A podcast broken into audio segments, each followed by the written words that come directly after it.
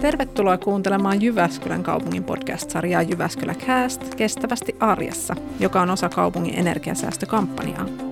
Energian käyttö on osa hyvinvointiyhteiskuntamme perusedellytyksiä. Meneillään oleva energiakriisi koskee meitä kaikkia ja haastaa pohtimaan omaa energian käyttöä. Samanaikaisesti keskustelu on käynyt kuumana energian tuotantoon käytettävistä polttoaineista ja erilaisista tuotantomuodoista sekä energian hankinnasta. Ensimmäisessä Jyväskylä Cast-jaksossa suuntaamme katseet tulevaisuuteen. Kuinka energiantuotanto eroaa tulevaisuudessa nykyisestä tavasta tuottaa energiaa ja minkälaiset vaikutukset muutoksilla on päästöihin ja energian hintaan? Minkälainen rooli kuluttajalla on jatkossa? Riittääkö meille sähköä ja lämpöä? Keskustelemassa aiheesta ovat johtava tutkija Emeli Tsupari VTTltä energia-asiantuntija Jouni Järvinen Keski-Suomen energiatoimistosta ja tutkimuskoordinaattori Outi Pakarinen Jyväskylän yliopistolta. Tervetuloa kuulelle ja keskustelemaan. Emeli, haluatko kertoa vielä vähän itsestäsi jotain? Mä oon VTTllä ollut 18 vuotta erilaisissa tutkimustehtävissä. Nykyiset työt keskittyy pitkälti niin kuin teollisten prosessien sähköistämiseen – eli enemmän siihen sähkön kulutuspuoleen kuin, kuin tuotantoon. No niin. Eli ihan asia ytimessä. Mites Jouni? No, mä toimin energia-asiantuntijana tuossa Keski-Suomen energiatoimistossa ja, ja, ja mulla on tuo energiatekniikan insinöörin tausta. tausta. Ja aika paljon on ollut tekemässä erilaista niin kuin energiaselvitystä ja tämmöisiä katselmusten kanssa ja edellisessä elämässä, eli ennen tätä energiapuolta, niin mä oon tehnyt tuolla – rakennusteollisuudessa paljon, paljon ja siellä sitten jonkun verran energiatehokkuuteen ja, ja, ja tämmöiseen ekologiseen rakentamiseen liittyvää vähän tuotekehitystä ja sen tyyppistä toimintaa. Kuulostaa mielenkiintoiselta. Miten se Outi, sun työ liittyy energiaan? No mun työ Jyväskylän yliopistolla kemian laitoksella tutkimus koordinaattorina liittyy energiaan siten, että me ollaan kehittämässä tällaista kiertotalouden osaamiskeskittymää ja kiertotalouden materiaalivirrat kytkeytyy kyllä hyvin vahvasti myös sitten siihen energiasektorille. Ja aikaisemmin olen itse tutkinut metaania ja vedyn tuotantoa eli näitä biokaasukuvioita tämän tapaisissa asioissa – Hyvä, eli aikamoisia asiantuntijoita pöydän ääressä ja sitten hostina toimii Tania Oksa Jyväskylän kaupungilta, verkostopäällikkönä Jyväskylän kaupungilla ja toki oma koulutustausta ympäristöteknologiassa, vaikka sitten vähän muunlaisia tehtäviä tänään teenkin.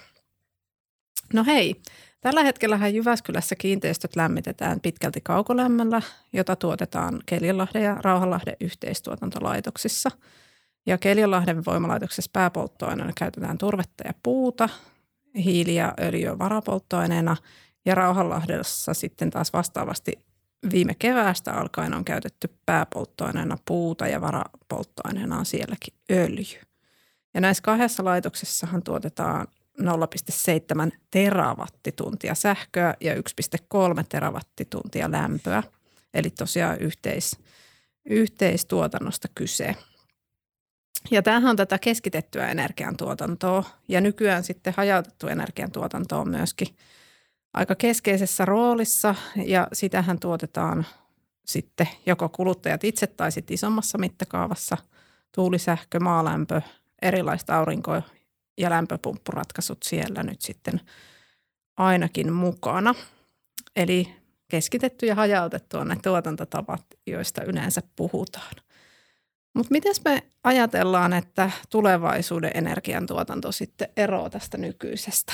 Minkälaista, minkälaista se on? Nyt oli nämä yhteistuotantolaitokset CHP ja hajautettu energiantuotanto. Mihin suuntaan me ollaan menossa? Kumpi lisääntyy, kumpi vähenee? Haluatko Emeli jatkaa? No sähköjärjestelmän puolelta niin tuulivoimahan yleistyy nyt nopeita vauhtia ja on ajoittain ja meidän Suomen sähköjärjestelmässä mm, niin kuin pääasiallinen suurin, suurin sähkön tuottaja. Sen lisäksi on nyt jo rakenteilla tuplamäärä nykyiseen verrattuna uutta tuulivoimaa. Että se tulee, tulee ajoittain olemaan niin kuin hyvinkin hallitseva, mikä johtaa siihen, että sähkön hinta on, on ajoittain hyvin halpa ja sitten välillä voi olla taas kalliskin. Ja, ja siitä sitten seuraa paljon vaikutuksia tänne meidän järjestelmään, että, että miten sitä sähköä kannattaa sitten muilla menetelmillä tuottaa ja miten sitä kannattaa käyttää. Sitten aurinkoenergia varmasti yleistyy, riippuu paljon tukipolitiikasta, kuinka nopeasti yleistyy. Ja sitten siihen liittyy tämä sama, että sitten kun aurinkosähkö on paljon järjestelmässä, niin sitten se sähkö on, on silloin, kun aurinko paistaa, niin halpaa ja sitten taas välillä ehkä kallista. Ja, ja, ja se osaltaan tulee jarruttaakin myös jossain vaiheessa sitä aurinkosähköä ja muuttaa sitä, miten aurinkosähköä kannattaa tuottaa. Ja sitten nämä muuttaa nämä varastointiratkaisut, eli meillä tulee varmaan jonkunlaisia akustoja ja, ja erilaisia niin kuin joustavia kulutuksia. Mä olisin tuohon Emelin, Emelin hyvään alustukseen siitä tuulisähköstä sen verran, että sehän ei sitten kaikki välttämättä tule jatkossa olemaan osa tätä meidän, meidän tota sähkö, sähköpalettia, vaan sitten siitä tehdään mahdollisesti jotain, jotain muuta. Ja Suomessa on jonkin verran käynnissä tämmöisiä niin kuin vety, vetyhankkeita, eli monet niistä on ajatuksena se, että tuulisähköstä tuotettaisiin elektrolyysillä vetyä ja sitten otettaisiin hiilidioksidi talteen esimerkiksi jätevoimalan tai jonkun muun voimalan hiilidioksidipäästöistä, savukaasuista ja sitten tästä vedystä ja hiilidioksidista sitten voitaisiin tehdä esimerkiksi synteettistä metaania. Niin tämän tapaiset ratkaisut sitten varmaan myös tulee lisääntymään ja muuttaa sitten sitä nykyisen kaltaista – kaltaista palettia. Kyllä. Miten Jouni näet nämä kiinteistökohtaiset ratkaisut, tuleeko ne lisääntymään? Joo, kyllä. Eli mä komppaan, komppaan edellisiä puhujia tässä ja, ja tosiaan että se, että ruvetaan niin kuin hajauttaa sitä ja kiinteistö tulee toimia osana, osana tätä, tätä niin kuin kokonaisuutta. Eli tavallaan sinne tulee sitä paikallista tuotantoa eri tavoilla. Aurinko on yksi tämmöisiä niin kuin rakenteisiin integroituja järjestelmiä. Sitten on totta kai varastot, joko, joko tämmöisiä kiinteistökohtaisia varastoita tai sitten myöskin sähköautoja ja akustoja ruvetaan käyttämään, käyttämään osana. Ja, ja, ja ö, toki sitten nämä, nämä niin kuin tavallaan u, u, uudet keinot, keinot siihen tuotantoon, niin niitähän nyt on, on sitten justiin nämä, nämä niin kuin vety – Eli tavallaan me, me niin kuin muutetaan, muutetaan se, se tuota niin, ö, sanotaan se ö, vaihteleva tuotanto niin johonkin muuhun tai varastoidaan ja käytetään sitten, kun sitä ei ole. Et se on se oikeastaan tällä hetkellä mun mielestä se pullonkaula, mikä siellä on, tämä varastointitekniikka. Eli tullaan tasaamaan sitä epätasasta tuotantoa sitten erilaisella varastoinnilla. Kyllä. No Miten tutkija, tutkitko jotain semmoista uudenlaista varastointia tai tutkitetaanko VTTllä jotain sellaista, mistä ei ehkä olla kuultukaan vielä? Joo, kyllä toi Jouni ja Outin mainitsema vety on meillä, meillä iso tutkimusaihe ja se, se on tärkeää, että niitä tulee. Viime viikon loppuna oli sähköjärjestelmässä tilanne, että oli, oli paljon tuulivoimaa ja sähkön hinta oli jonkun aikaa siellä negatiivinen ja negatiivisen hinnan tuotetta ei tietysti pitkään kannata tehdä, että, että on hyvä, että sinne saadaan nyt tämmöisiä niin kuin elektrolyysityyppisiä kuormia. Sitten sen lisäksi meillä on, on kehitteillä niin kuin suoraan sähköistämiseen liittyviä ratkaisuja, että voidaan polttoaineita monessakin mm, sovelluksessa korvata erilaisilla sähköratkaisuilla. Sähköstä on aika suoraviivasta tehdä lämpöä ja voidaan tehdä aika korkeankin lämpötilan lämpöä. Kyllä. No hei sitten, tässä nyt ei tullut vielä terminä tämä Power to X, eli kirjoitetaan monesti P2X, joka voi olla vähän uusi meille, niin mitä ihmettä se nyt oikein tarkoittaa? No se on just mitä Outi, Outi avastossa tämän, ää, tehdään sähkön avulla vedestä vetyä, sitten sivutuotteena tulee happea. Ja, tai se happi voi olla tietysti päätuotekin, jos sille on, on hyvä hinta, että massanahan sieltä tulee enemmän happea kuin vetyä – Mm, sitten siitä vedystä voidaan tehdä, niin kuin Outi kertoi, erilaisia hiilivetyjä hiilidioksidin kanssa tai sitten voidaan ilmakehästä erotetun typen kanssa tehdä vaikka ammoniakkia ja ammoniakista edelleen lannoitteita. Periaatteessa tämmöinen niin iso uusiutuvan sähkön lisäys mahdollistaa sen, että Suomi olisi omavarainen paitsi energian myös lannoitteiden suhteen. Eli aitoa kiertotaloutta tässä. Jatka vaan Outi. Joo, ja ei pelkästään omavarainen niin siitäkin on näkynyt visioita, että Suomi voisi jatkossa olla energian viejä ja etenkin just tällä vetysaralla sitten on isoja, isoja suunnitelmia, että aika näyttää, mitkä, mitkä niistä sitten todellisuudessa realisoituu, mutta erittäin mielenkiintoisia aikoja eletään. No miten me kuluttajat sitten? Nämä kuulostaa, ei me ehkä ruveta vetyä varastoimaan itse, mutta mikä se meidän rooli on sitten? Onko se siellä tuotannon puolella vai pitääkö meidän vaan niin kuin tällä hetkellä niin vähentää sitä sähkön käyttöä silloin piikkien aikaa? Jouni, ole hyvä.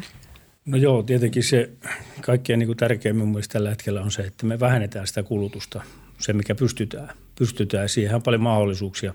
Mahdollisuuksia nimenomaan tullaan, tullaan sinne, tehostetaan sen – niin kuin, hankittavan energian käyttöä, että on se sitten lämpönä tai sähkönä, ja hukataan mahdollisimman vähän. Että esimerkiksi niin kuin kiinteistöihin ja menee semmoinen 35 prosenttia kokonaisenergiasta, ja käytännössä kerrostalossa niin 30 prosenttia menee sitten katolta pihalle, eli tavallaan tehostetaan sitä sen energian käyttöä, käyttöön, niin me saadaan vähän laskettua sitä kulutusta. Ja Toki sitten kuluttajista, niin kuin äsken tuossa sanoin, että, että, että kuluttajista myöskin tulee sitten tämmöisiä, jotka käyttää, mm, joustaa siinä käytössä, kulutuksessa.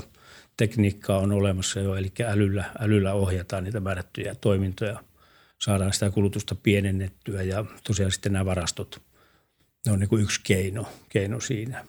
Ja sitten tietenkin laajemmassa mitassa tulee sitten nämä isommat varastointitekniikat, niin siis saadaan nämä vaihtelevat – vaihtelevat, tota, niin, niin silloin kun on sitä paljon sitä energiaa, niin pystytään varastoimaan. Ja tuota, niin sitten taas, kun ei ole tarjolla, tarjolla niin sitten hyödynnetään. Että se, se on niin kuin se minun mielestä, mihinkä kuluttajatkin joutuu, tai sanotaan pääsee, osallistuu. osallistuu. Ja, ja, ja tekniikka on jo olemassa, mutta se on ehkä hivenen vielä arvokasta, että mennään niin kuin eteenpäin, niin kyllä se hintataso putoaa. Se tapahtuu samalla niin kuin – nyt on viime aikoina tapahtunut esimerkiksi aurinkopaneeleissa semmoinen merkittävä pudotus tässä. Tai semmoisen kuuden, seitsemän vuoden aikana, niin hinnat on tullut 85 prosenttia alaspäin paneeleissa, niin se tarkoittaa sitä, että ne on, on niin paljon kustannustehokkaampia ja sitten ne on niin kuin kaikkien ihmisten käytännössä hankittavissa. Joo, mielenkiintoisia ajatuksia. No hei, jos me laitetaan tämmöinen ennustaja hattu päähän ja mietitään, että missä me ollaan 20 vuoden päästä. Äsken kuultiin, että aurinkoenergiapaneeleiden hinnat on laskenut roimasti. Jos pitäisi veikata, että mitä 20 vuoden päästä, miten sitä energiaa tuotetaan ja Ilmeistä on, että meillä kuluttajilla on rooli, mutta se varmaan hoituu automaattisesti tekoälyn kautta, mutta miten se tuotanto? Pohjautuuko se vetyyn vai tuleeko jotain ihan uutta? Mä näen sen vedyn niin kuin energian kantajana. Että se ei varsinaisesti niin kuin ole, ole tuotantoa, tai voidaan niin kuin tuottaa sähköä, kun se vety on ensin sähkön avulla tuotettu. Mm, se niin kuin sähköstä vedyksi ja vedystä sähköksi, niin sen kannattavuus ei ole kauhean hyvä. Mä en usko, että se on niitä niin kuin ensimmäisiä juttuja. Mm, pitkällä aikavälillä voi olla, että se on kuitenkin niitä harvoja mahdollisuuksia, miten voidaan päästä niin kuin ihan hiilineutraaliin järjestelmään. Mm. Kuluttajien roolista vielä Jouni tuossa hyvin, hyvin visioi, mitä, mitä tulee tapahtuu. Jatkaisin vielä, että siihen, kun pääpaino siirtyy varmaan niin kuin tuntihinnoiteltuihin sopimuksiin, niin esimerkiksi aurinkopaneeli-investointi voi olla hyvinkin kannattava nyt vielä, vielä jonkun aikaa. Et Mm, tyypillisesti nämä päivän sisäiset hintasyklit menee silleen, että vuorokauden sisäiset, että meillä on päivällä korkeampia hintoja myös kesäpäivinä ja, ja yöllä on sitten halvempaa ja, ja sähköautot yleistyy ja sitten niitä taas niin on luonnollista ladata kotona yöllä. Ja, ja sitten se tasaa osaltaan sitä, sitä tota, mm, hintaprofiilia ja mahdollistaa tosiaan sen, että, että sähköautojen akuista voidaan sitten myös myydä hintapiikkien aikaa ja sekin voi olla ihan kannattavaa toimintaa ihan, ihan tota yksittäisille kuluttajille. Jatka vaan Outi. Joo, en nyt vastaa tälläkään kertaa Tanjan kysymykseen itse asiassa, vaan jatkan vähän tuosta tosta Emelin puheenvuorosta. Ja toki tänään ehkä pääpainona meillä tässä on niin tämä lämpö ja sähkö ja kuluttajien rooli, mutta yksi merkittävä, mihin kuluttajat käytämme kaikki energiaa, niin on sitten se liikkuminen – ja liikenteen päästöjen vähentäminen on myös hyvin tärkeää, niin siellä tietenkin sitten autoilevilla ihmisillä on jo tänä päivänä niitä vaihtoehtoja. Toki on vaihtoehto jättää se auto hankkimatta ja käyttää niin kuin sitä, sitä tota, ruoasta saatavaa energiaa siihen liikkumiseen, että se on erittäinkin kannatettavaa moneltakin – ei pelkästään niin kuin näistä päästönäkökulmista, mutta myös niin kuin terveys ja sitä kautta yhteiskunnallekin ja yksilölle aiheutuvista hyvinvointivaikutuksista. Mutta tosiaan niin kuin siellä liikenteen puolella on myös sitten paljon, paljon mahdollisuuksia, että tässä on sähköautoista puhuttu ja niiden akuista energiavarastoina tulevaisuudessa ja niin edelleen, mutta tälläkin hetkellä sitten uusiutuvia polttoaineita, nestemäisiä ja sitten toi – Täällä Jyväskylässä etenkin nyt kun ollaan, niin myös sitten toi paikallinen biokaasu tällä, tällä hetkellä jo kuluttajien, kuluttajien tota, ja kansalaisten käytettävissä. Joo. Kerro vaan, Emel, Joo, mitä, mitä pi- tämä triggeröi? No biokaasu triggeröi vielä, että sehän liittyy vielä sitten tähän vetytarinaan. Eli mekin tutkitaan nyt VTTllä yhdessä Jamkin ja Luken kanssa tällä hetkellä hanketta, jossa, jossa lisätään vetyä sit sinne mädätysprosessiin biokaasun tuotantoon ja, ja silloin on mahdollista sit saada, saada niin kuin joustavuutta sinne sähköjärjestelmän suuntaan, mutta myös sitten lisää sitä biometaanin tuotantoa. Eli kaikki kytkeytyy kaikkeen. Mulla olisikin täällä seuraavana kysymyksenä se kiertotalous, joka on tässä kivasti tullut jo esille, että, että vaikka se äh, kovan sähkön tuotannon aikaa vedyksi ja sitten vedystä ammoniakiksi. Mitäs muuta kiertotalouteen liittyvää tähän energiasysteemiin kytkeytyy ja kytkeytyykö nämä nyt nämä isot systeemit tosiaan yhteen jo nyt ja onko, nähdäänkö me, että se on tulevaisuudessa vielä vahvempaa se kytky? No se Outin mainitsema hiilidioksidi tietysti on niin iso, iso tämmöinen voi ajatella kiertotaloutena, että hiilikin sitten niinku kiertää tulevaisuudessa meidän järjestelmässä. Että otetaan silloin, kun hiilidioksidi tarvii jostain päästää, niin, niin mahdollisuuksien mukaan se otetaan sitten talteen ja käytetään vedyn kanssa erilaisiksi hiilivedyiksi. Siellä on hirveästi erilaisia teknisiä mahdollisuuksia. Me voidaan tehdä polttoaineita, voidaan tehdä ä, muovin korvikkeita tai muovia ja, ja voidaan tehdä erilaisia kemikaaleja. No mitä siellä kemian kiertotalouden keskittymässä? Mitä siellä kiertotalouden ja energian, miten ne kytkeytyy? Joo, no tuossa tosiaan noin hy- hyvät yhteydet tuli jo mainituksi esimerkiksi tuolla niin kuin energia- ja lannotejärjestelmien kytky on yksi semmoinen erittäin keskeinen, mikä, mikä pitää ottaa huomioon, mutta sitten näissä energiajärjestelmän muutoksissa. Puhutaan nyt sitten vaikka niistä sähköautojen määrän lisään, lisääntymisestä ja tuulivoiman tuotannosta, niin siellä esimerkiksi on tarvetta sitten erilaisille kriittisille metalleille. Ja ne on monesti sellaisia, että niitä, niiden tuotantoa meillä ei välttämättä ole edes täällä Euroopassa, että ollaan hyvinkin pitkälle Kiinan varassa tietyissä raaka-aineissa tai Venäjän varassa – tai ollaan oltu ja tiettyjä tämmöisiä geopoliittisia asioita, mitä, mitä tässä, tässä täytyy sitten ottaa huomioon. Niin kemian kiertotaloudessa on tietysti keskeistä sitten näiden kriittisten raaka-aineiden talteenotto erilaisista jäte- ja sivuvirroista. Siellä voi olla vaikka niitä neodymikestomagneetteja, mitä käytetään ymmärtääkseni juurikin tuulivoimalassa, niin vaikka näistä sitten niiden metallien talteenotto – ja, ja tota, erilaiset mm, jatkokäyttö mahdollisuudet, että se on semmoinen huomioitava asia myös, mikä linkittyy vahvasti tähän energiajärjestelmään. Ja onko niin, että meillä täällä kemian laitoksella Jyväskylässä on sellaista osaamista, jota tässä pystytään erityisesti hyödyntämään? Joo, kyllä siellä on jo varmaan 10-15 vuotta kehitetty tähän liittyvää osaamista, eli analytiikkaosaamista siihen, että pystytään selvittämään, mitä näissä erilaisissa sivuvirroissa on, mitä harvinaista, kriittistä, arvokasta sieltä voi löytyä ja myös sitten niihin talteenottoteknologioihin löytyy osaamista. Eli jatkossa ei ole ihan pakko avata aina kaivosta, vaan voidaan mennä tonkiin ensin sivuvirrat ja jätteet. No toivottavasti entistä enemmän näin, näin tullaan tekemään, mutta ei mennä tähän kaivoskysymykseen. Että.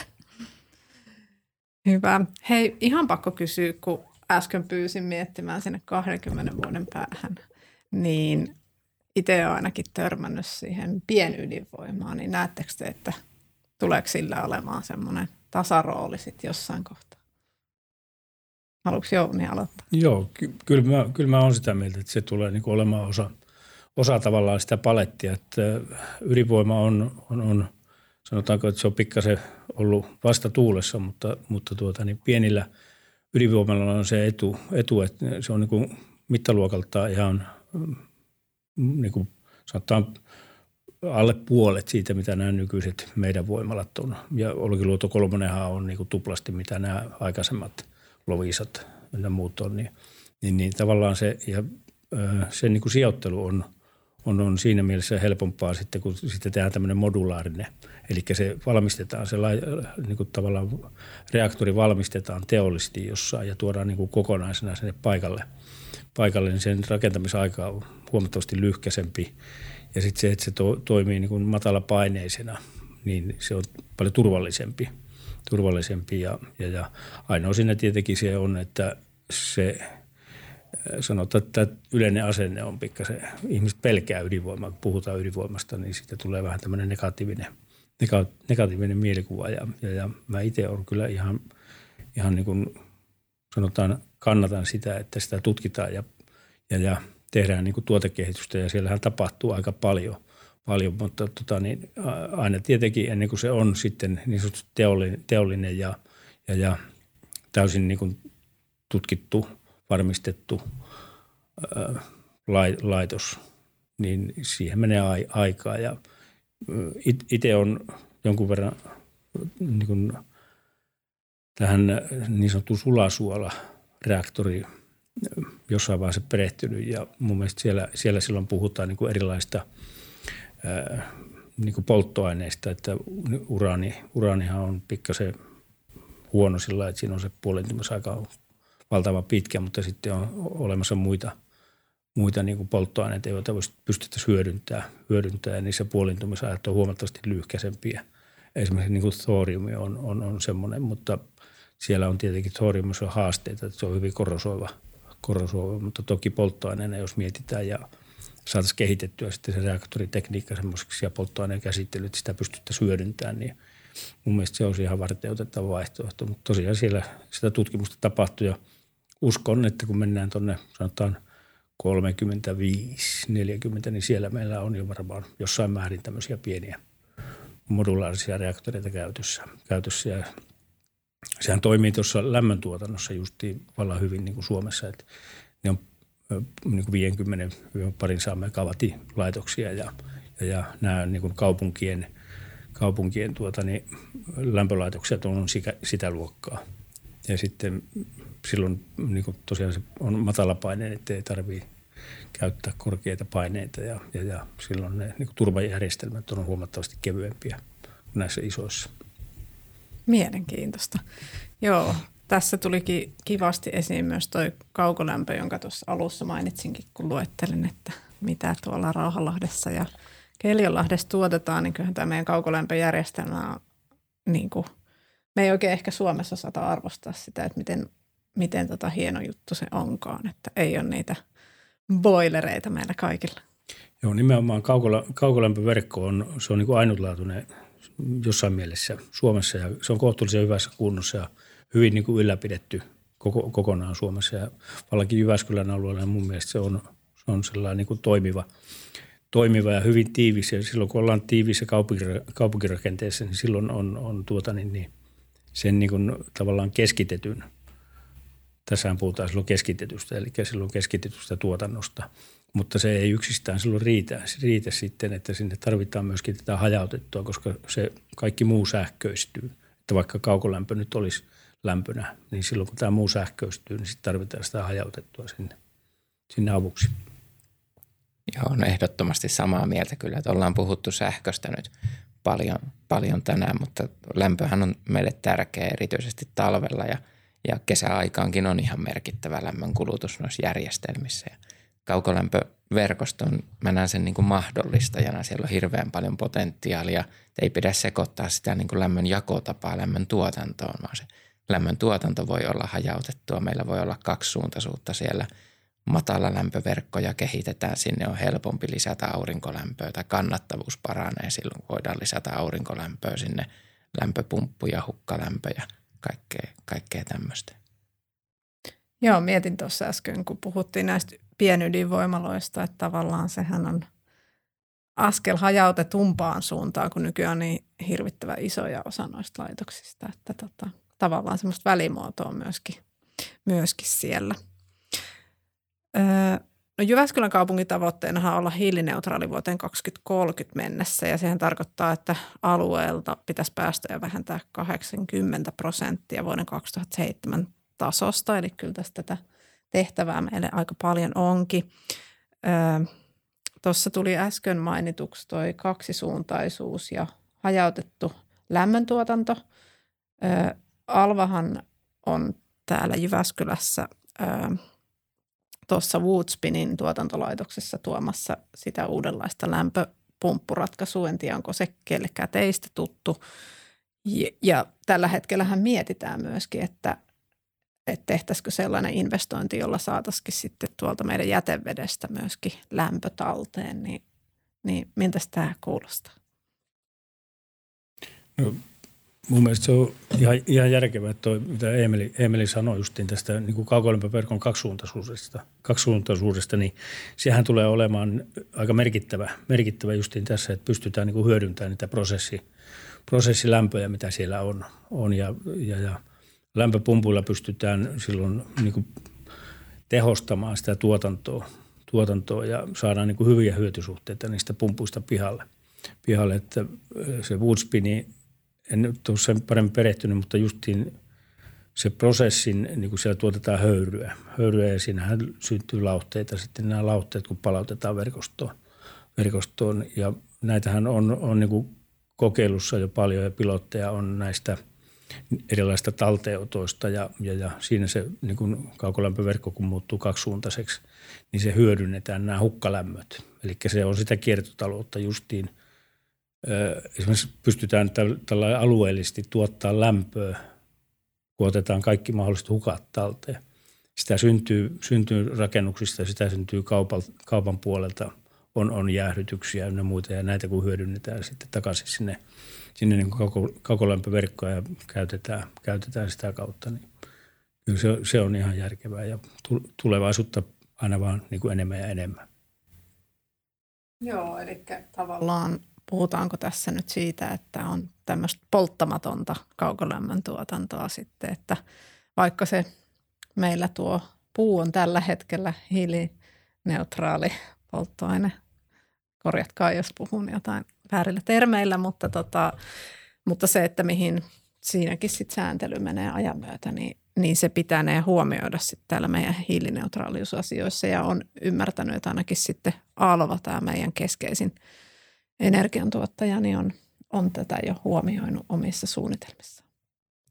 Joo, kyllä tuo 80 prosentin tavoite muuttuu, jos ei ole jo haasteellinen, niin muuttuu kyllä kovin haasteelliseksi, jos puun hiilineutraalius laskentasäännöt muuttuu. Että poltosta pikkuhiljaa pitäisi pyrkiä, pyrkiä eroon ja sitten erityisesti kesäaikaan, niin silloinhan on niin helpompia ratkaisuja tuottaa lämpöä niitä polttoaineita voisi säästää sinne talven varalle, kun niitä enemmän tarvitaan. Ja sitä polttoakin voi tehostaa sitten monella tavalla, että puupolttoaineet poltetaan aika märkänä nykyisin. Meidän polttotekniikka sen mahdollistaa ja olemassa oleva kapasiteetti jossain määrin niin kuin lukitseekin siihen. Mutta vaihtoehtoja on, on myös niin kuin kuivata ja tehostaa ja ottaa lämpöjä talteen, niin kuin Jouni kertoi. Hyvä juttu. Tota, no miten sitten, öö, kun tämä energiantuotanto muuttuu, niin nähdäänkö me siellä jotain uudenlaista liiketoimintaa? Niin kuin, tuleeko tänne palettiin niin kuin muutoksia? Tällä hetkellä, jos joku tuottaa hajautettuna, niin se on vähän niin kuin omaan käyttöön ja, ja sitten taas isot tuotantolaitokset tuonne isoihin järjestelmiin, mutta mitä kaikkea, onko siellä jotain innovaatioita, joita pystyttäisiin jo tunnistamaan? No nyt on ajatukset siinä kaukolämmössä pitkälti, mutta siinä esimerkiksi aurinkolämpö on niin kuin helppo esimerkki, että jos kotona ei just silloin aurinkoiseen aikaan ole, ole kulutusta, niin se aurinkolämpöhän menee sitten niin kuin osittain hukkaan. Vesivaraaja voi kuumentaa tiettyä lämpötilaa, mutta ei sen, sen ylemmäs, mutta jos se on kytkettynä siihen kaksisuuntaiseen kaukolämpöverkkoon, niin sitten siellä jollain naapurilla on kulutusta ja, ja se saadaan järkevään käyttöön. Lisäksi lämpö on usein helpompi varastoida kuin sähkö. Et ja esimerkiksi Vantaalle on valmistumassa nyt maailman suurin tämmöinen kaukolämpövarasto, kalliovarasto. Ja, ja tota, se, se ei loppujen lopuksi ole niin kuin kauhean monimutkainen juttu. Perustuuko se siellä Vantaalla, kun se nyt oli, niin veteen? Joo, kyllä Joo. se on kuuman veden varasto. Joo, meillähän Jyväskylässäkin ainakin yksi tämmöinen varasto taitaa tuolla meidän kaukolämpöjärjestelmässä olla – Onko siihen mitään muita ratkaisuja kuin tuo veteen lämmön varastointi mm. kiikarissa? Outilla oli jo kommentti. Joo, itse asiassa on, on siellähän nyt on, on kehitteillä, oliko se Tampereella, Tampereella vai jossain Pirkanmaan suunnalla kuitenkin hiekka. Eli tavallaan käytetään hiekkaa niin kuin väliaineena, että ei otetakaan veteen, vaan hiekkaa ja, ja, ja – siinä on, on, minun mielestä siinä on ihan jotain etuja, että, että en ole perehtynyt siihen sen paremmin, paremmin mutta ja onhan niitä tutkittu erilaisia kemikaaleja, että missä niin kuin se lämpö, lämmön niin kuin sitoutuminen on, on parempaa. Eli saadaan niin kuin tehokkaammin se lämpö sinne talteen. Ainoa ongelma tietenkin lämmön varastoinnissa, että sieltä tulee lämpöhäviöitä. Että se, se, niin kuin se varastoinnin – tavallaan hyötysuhde, niin se täytyy aika tarkkaan laskea auki, että se on kannattavaa. Mutta kyllä näitä lämpöakkuja on, no lähes kaikissa niin kuin lämpöverkoissa on jo ja lämpölaitoksilla on akkuja. Eli tavallaan sillä pystytään tasaamaan sitä, sitä kuormaa, ettei tarvii, tarvii ajaa niin kuin täydellä teholla, taikka sitten jos tulee jotain tilanteita, niin sieltä pystytään ottaa vähän sitä kapasiteettia sinne verkkoon. Joo, se on just tämä lämpövaraston fyysinen koko, että se Vantaalle tuleva kalliovarasto on aivan valtavan iso. Ja silloin kun kuumana vetenä varastoidaan, niin se niin kuin lämpötila rajoittaa ja tavallaan tekee siitä iso kokoisen. Hiekkaakkujen etu on se, että sopii erityisesti niin kuin ylijäämä sähkön tai tämmöisen halvan sähkön muuttamiseen lämmöksi. Eli hiekahan voidaan kuumentaa se vaikka 800 asteeseen ja sitten se ää, niin kuin tilavuus, mikä tarvitaan kuumaan veteen verrattuna, niin on huomattavasti pienempi. Kuulostaa horjalta noin lämmin hiekka. Hyvä, mutta, mutta mielenkiintoista nähdä, että mitä tulevaisuudessa kehitetään. Joo, mä tartuin vielä tuohon sun kysymykseen siitä, että mitä kenties jotain ihan uusia liiketoimintamalleja. Mä en tiedä, että mitä, mitä kaikkea voisi tulla tapahtumaan, mutta mun mielestä on nyt niin kuin en tiedä, pystyisikö tänne energiapuolellekin kehkeytymään jotain sellaista, että ää, niin kuin autoissa on kuitenkin jo tätä yhteiskäyttöautoajatusta. En tiedä, mikä se olisi sitten tässä lämpö- ja sähköpuolella.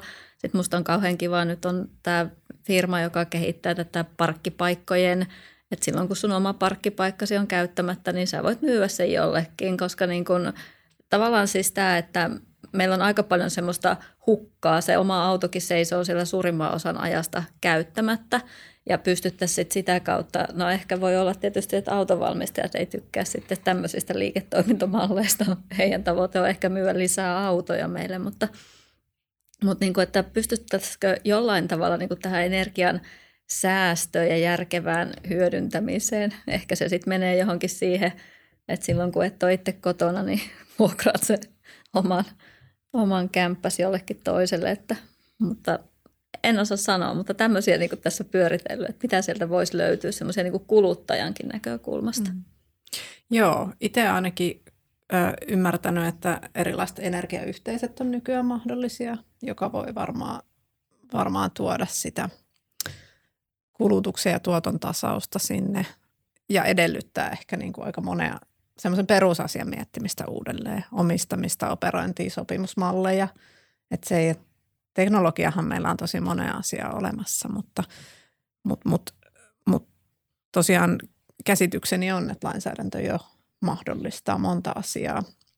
Ö, tuossa itselläni jäi tuossa pienydinvoiman kohdalla sanomatta se, että siinähän varmaan myös yhtenä asiana, joka pitää laittaa kuntoon, niin on se lainsäädäntö ja se on varmaan aika hidasta, koska niin kuin Jouni mainitsi, niin siellä on myös sitä mahdollista semmoista idealististakin vastustusta tähän energiamuotoon.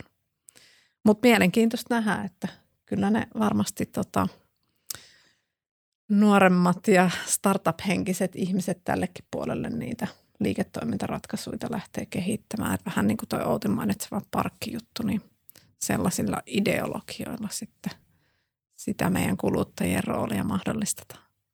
Joo, ja kyllä tuolla nyt on näkynyt sosiaalisessa mediassa, esimerkiksi Twitterissä näitä ihmiset on kertonut, kuinka he on onnistuneet mm, sähköä säästämään ja siellä oli en nyt muista, siitä taisi olla sitten jossain, oliko Hesarissa jopa juttukin, henkilö X oli ton, ton, ton lämminvesivaraajansa onnistunut sitten äh, pistämään nettiin niin, että se lukee sitä, että milloinka, milloinka on halpaa pörssisähköä ja käynnistyy silloin. Ja hän jakoi tähän liittyvät koodit siellä sitten kaikille käytettäväksi ja niin kuin, että kyllä siellä sitten kuluttajat ottaa sitä vaikutusmahdollisuuksia. Tämä on mun mielestä tosi hieno kehityssuunta. Joo, ja sitten kun tämä, kyllähän me kaikki ollaan tiedetty, miten sitä energiaa voi säästää, mutta tietysti tässä nyt tässä energiakriisin keskellähän nämä asiat on tavallaan meidän kaikkien tapetilla ja tuntuu, että ne otetaan tosissaan eikä pidetäkään ihan viherpiiperönä enää. Joo, toi on, toi on ihan hyvä, hyvä pointti, että tavallaan niin kuin ruvetaan seuraamaan, seuraamaan ja sehän on sitä tulevaisuutta. Mun mielestä niin kuin kuluttajista tulee osa, osa tavallaan sitä niin kuin teknologiaa, eli seurataan sähkön hintaa, seurataan kulutusta ja niitä tasataan. Siihen on olemassa jo ihan niin kuin automatiikkaa tänä päivänä, eli äly, älyä, joka hoitaa sen, että itse ei tarvitse hoitaa, vaan, vaan se tota, niin, automaattisesti tekee ja, ja, ja silloin kun sähkö on halpaa, niin siellä ladataan, ladataan joitakin, joitakin esimerkiksi varaajaa tai jotain muuta vastaavaa ja sitten kun hinta nousee, nousee ja, ja, ja siinä on varmaan nyt, jos niin kuin tätä talvea ajatellaan, että näitä kulutuspiikkejä, mitkä nyt on, on sitten se tavallaan se pullonkaula sitten siinä sähkön riittävyydessä, niin siellähän niin kuin opastetaan ihmisiä muuttamaan sitä omaa kulutuskäyttäytymistään. Ja se on niin kuin sähkön säästössä tai yleensäkin energian säästössä on, on yleensä se ongelma, niin täytyy siirtyä sitä mukavuusalueelta pois. Eli jos on totuttu kovin lämpöisen, niin puotetaan pikkasen alaspäin ja niin edelleen. Eli se mun mielestä se niin kuin, monessakin tilanteessa puhutaan siitä, että pyritään niin kuin siihen opittuun malliin ja, ja, ja sitten pidetään kiinni niistä, niistä tavallaan ja ei, ei, vähän, että siirryttäisiin pikkasen pois siitä omalta mukavuusalueelta, niin, niin, niin mä luulen, että sillä olisi aika, aika monen vaikutus sitten niin kuin kokonaisuudessaan. Ja onhan sähköhän nyt on, sähkön kulutus on vähentynyt, kokonaiskulutus viime vuoteen verrattuna 9 prosenttia ja, ja, ja kuluttajien niin taitaa olla lähempänä 13 prosenttia. Eli pelkästään jo se, että hinta on noussut, euro on hyvä konsultti.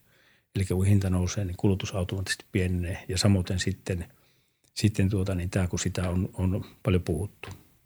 Ja se, että kun sen tavallaan ne toimintamallit jäisi päälle, niin sehän on aina ihan järkevää, että ensin vähennetään ja sitten vasta ruvetaan miettimään, että millä se loppu sitten tuotetaan, tuotetaan ja, ja, ja siinä sitten käyttää sitä palettia hyväksi. Hyvä, mutta tietysti nuo lukemathan kertoo siitä, että kyllä meillä on ainakin muutoskyvykkyyttä, että me voidaan muuttaa meidän käyttäytymistä, kun vaan hoksataan, että näin pitää tehdä. Ö, ihan pakko nostaa, kuulin joku aika sitten tämmöisen ö, lainauksen englannin kielellä, että what you don't measure, you can't manage. Tietysti siellä kotitalouksissa tärkeä asia, mutta jos sitten mentäisiin yritystoimintaan, niin entistä tärkeämpää, että oikeasti tunnistetaan ne, mitkä vie sitä energiaa, että mikä kenties pitäisi päivittää uuteen joku moottori tai joku muu osa ja, ja tota, sitä kautta saada sitten paremmin hallintaa asioita. No hei, tota, me on puhuttu, että millä kaikella sitä energiaa voi tuottaa, mutta miten ne tuotantokustannukset, niin kuin, miten, nähdäänkö me, että mihin suuntaan ne on menossa ja, ja mikä, että nähdäänkö me, että se on tosiaan jatkossakin noin turbulenttia se energian hinta, erityisesti nyt sähköhinta, vai, vai keksitäänkö me sinne just näillä varastoinnilla sit niitä ratkaisuja, että se tasaa sitä, onks, onks, onko pöydän ääressä tähän mitään, mitään mielikuvia? Ei joudu näistä, tota, ei, ei joudu vaikeuksiin vastauksista. Tuuli- ja aurinkovoiman muuttuva kustannushan on lähellä nollaa, eli se muuttuva tuotantokustannus on periaatteessa se, mikä määrää sen, että millä hinnalla se kannattaa myydä. Ja, ja sitä kautta, mitä enemmän tuuli- ja aurinkovoimaa järjestelmässä on, niin sitä halvempaa se sähkö sitten aina niillä hetkillä on. Mutta sitten samalla se tekee huonommin kannattavaksi ne muut tuotantomuodot silloin, kun niitä tarvitaan. Ja, ja siitä sit voi tulla niitä hyvinkin kalliita, kalliita hintoja. Et se säätövoima – varmasti pitkälti on se, mikä tulee niin kuin olemaan se iso kysymys, että kuinka kallista meillä sähkö silloin on, kun ei, ei näitä tota, kasvavia tuuli- ja aurinkovoimia ole käytössä. Joo, nime, nimenomaan tuo tavallaan se vaihtelevuus. Eli me tullaan näkemään justiin tätä, että hinta on, on negatiivinen ja taas sitten ajoittain saattaa olla, olla niin kuin euroissa kilowattituntihinta ja se säätövoiman merkitys kasvaa. kasvaa ja siellähän on tekniikkaa kyllä olemassa, olemassa ja keinoja. Ja vesi on, vesi on niin kuin kaikkein nopein, joka reagoi siihen, koska se vaihtelu on, saattaa olla todella nopeita. Se, se, on, se on nimenomaan se, on se ongelma, että silloin kun ei tuule eikä ole aurinkoa, niin meidän täytyy saada ajettua nopeasti ylös, ylös sitä kapasiteettia. Ja siellä tulee pumppuvoima on yksi vaihtoehto. Että se on Pyhäsalmellahan on, ja mielenkiintoinen – hanke menossa, että siellä käytettäisiin sitä vanhaa kaivosta, kaivosta tota, niin tähän niin kuin sähkön varastointiin. Eli silloin kun on sähköä, halpaa sähköä, niin silloin se pumpataan vesiä ylös ja sitten taas päinvastoin kun ei ole, niin sitten tuotetaan sillä samalla turbiinilla tuotetaan sitten sähköä. sähköä ja, ja, ja, se vesi vaan kiertää, kiertää siellä ja se tosiaan ajoitetaan. Että näitä tekniikoitahan on – niin kuin pumppuvoimaloitahan on, on jo niin kuin ympäri maailmaa, maailmaa, että sitä pumpataan, pumpataan silloin, kun se on halpaa ja sitten taas tuotetaan, kun, kun, kun ei ole saatavilla. Se on, se on ihan niin kuin, näitä varmaan mun mielestä Suomessa pitäisi olla enemmänkin tämmöisiä käytöstä poistettua, koska siellä saa sitä niin sanottua pudotuskorkeutta tämmöiseen kaivokseen. Niin se on varmaan semmoinen, mikä kannattaa tutkia ja, ja niin kuin miettiä tulevaisuudessa. En, en tiedä tässä Jyväskylän seudulla tai Keski-Suomessa ei taja olla, mutta ei se välttämättä kaivosta tarvitse. Eli riittävä korkeusero kun on, niin silloin me saadaan sieltä, sieltä niitä tehoja riittävästi. Ja tavallaan kiertotaloutta. Si- nimenomaan. Siinä vesi kiertää takaisin. Ja vanha kaivos saa uuden käytön. Kyllä. No mulla olisi tähän ehkä nyt sitten semmoinen ei näin tekninen näkökulma, mutta mikä kuitenkin vaikuttaa sitten niihin tuotantokustannuksiin ja toisaalta myös sitten siihen, että mihin sitä tuotettua energiaa käytetään, niin on sitten tämmöiset niin kuin, ä, politiikkaohjaus, erilaiset tukimekanismit.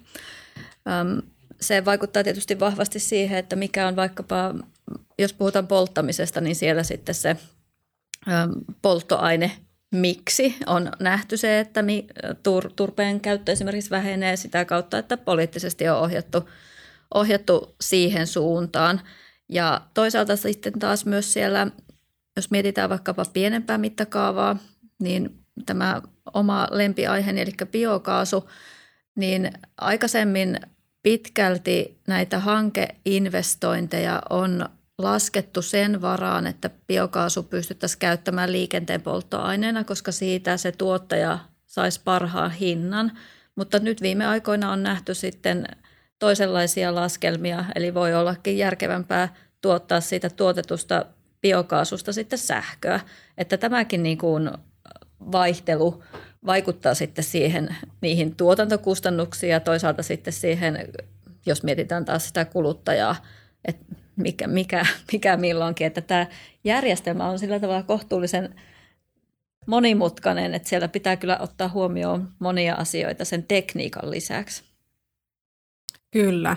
Ja sitten siellä tekniikassakin tietysti, että kyllähän sähköjärjestelmässä on paljon sellaista, mitä ei itse todellakaan ymmärrä näissä, näissä kaiken maailman, kun ne on niin nopeita ne vaihtelut siellä, että, että varmasti sillä on sinne tuotantokustannuksiin myös oma vaikutuksensa, kun tulee paljon tätä hajautettua ää, sähkön tuotantoa, niin joudutaan tiettyjä yhteyksiä vahvistamaan ja kenties jotain uusia järjestelmiä sinne väliin myös kehittämään. Näin, näin olen lukenut jostain.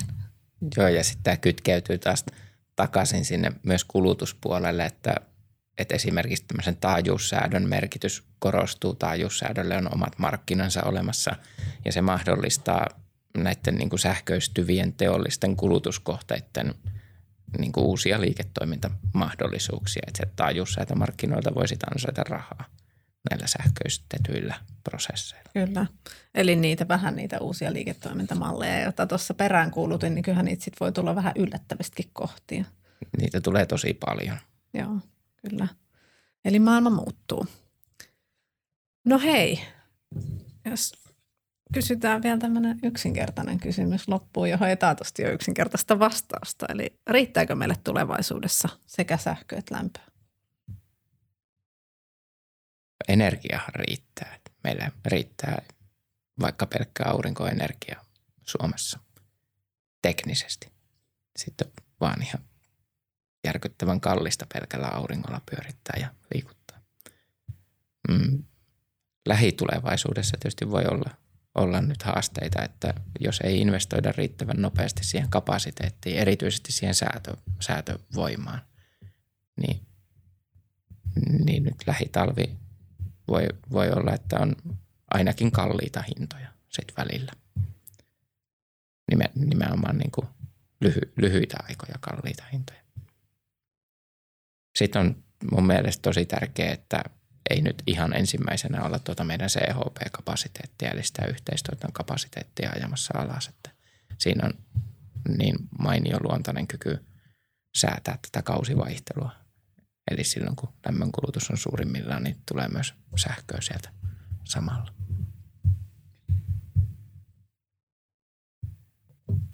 Joo, ja tykkäsin kyllä tuosta, kun Emeli sanoi, että tekniikoita on ja teknisesti mahdollista – se, mitä se tällä hetkellä just ehkä ei ole, niin kaikilta osin taloudellisesti mahdollista, mutta itse edelleen sinisilmäisesti, vaikka onkin vähän ruskeasilmäinen, mutta jaksan uskoa siihen, että, että myös taloudellisesti nämä uusiutuvat puhtaat järjestelmät tulee olemaan kannattavampia kuin sitten se fossiilisiin polttoaineisiin tukeutuva energiajärjestelmä, mitä on valtavasti tuettu taloudellisesti – niin Suomessa kuin globaalistikin. Eli siirtämällä ne paukut oikeasti sitten sinne puhtaisiin tekniikoihin, niin mikä ettei riittää sitten tulevaisuudessakin.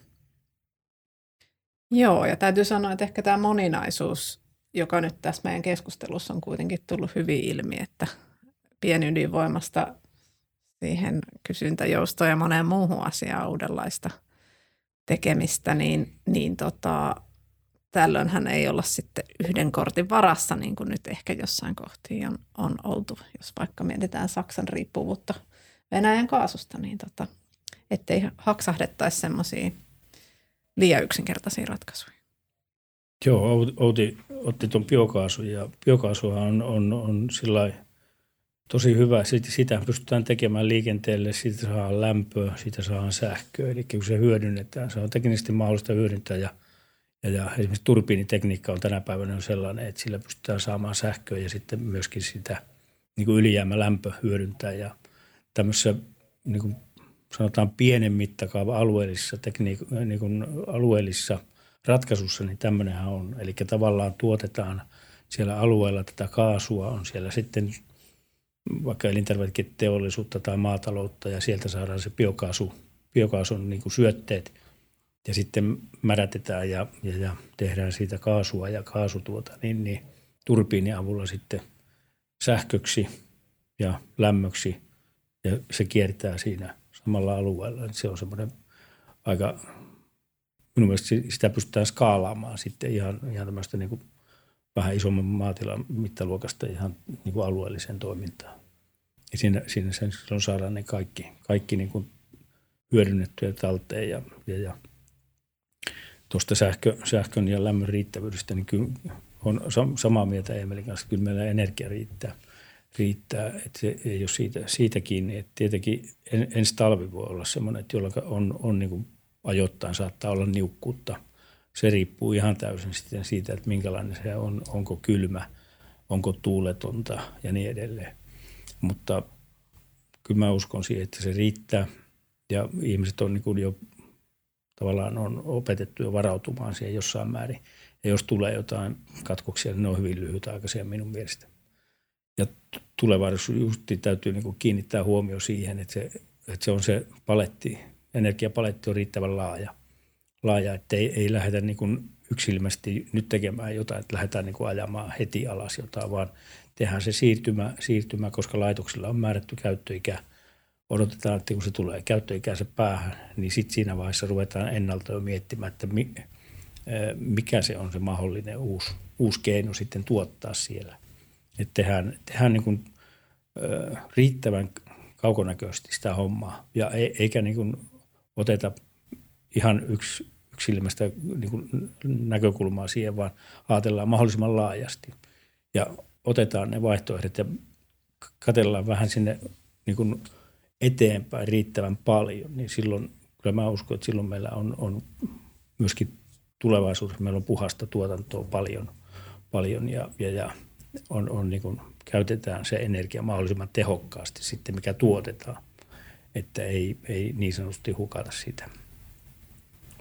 Toi oli hyvä, kun Jouni mainitsi tuon kaukonäköisyyden, että nämä investoinnit täytyy tehdä ajoissa. Et energia tosiaan riittää, teknologiat on olemassa, mutta sitten rakentaminen tietysti kestää aikansa ja sitten mitä enemmän ruvetaan lisäämään jotain yksittäistä teknologiaa, niin aina löytyy pullonkaula jostain, että sieltä toimitusketjusta sitten voi tulla, että ei, ei vaan yksinkertaisesti saada komponentteja ja ei, ei voida toimittaa ja että hetkessä ei tapahdu ne muutokset.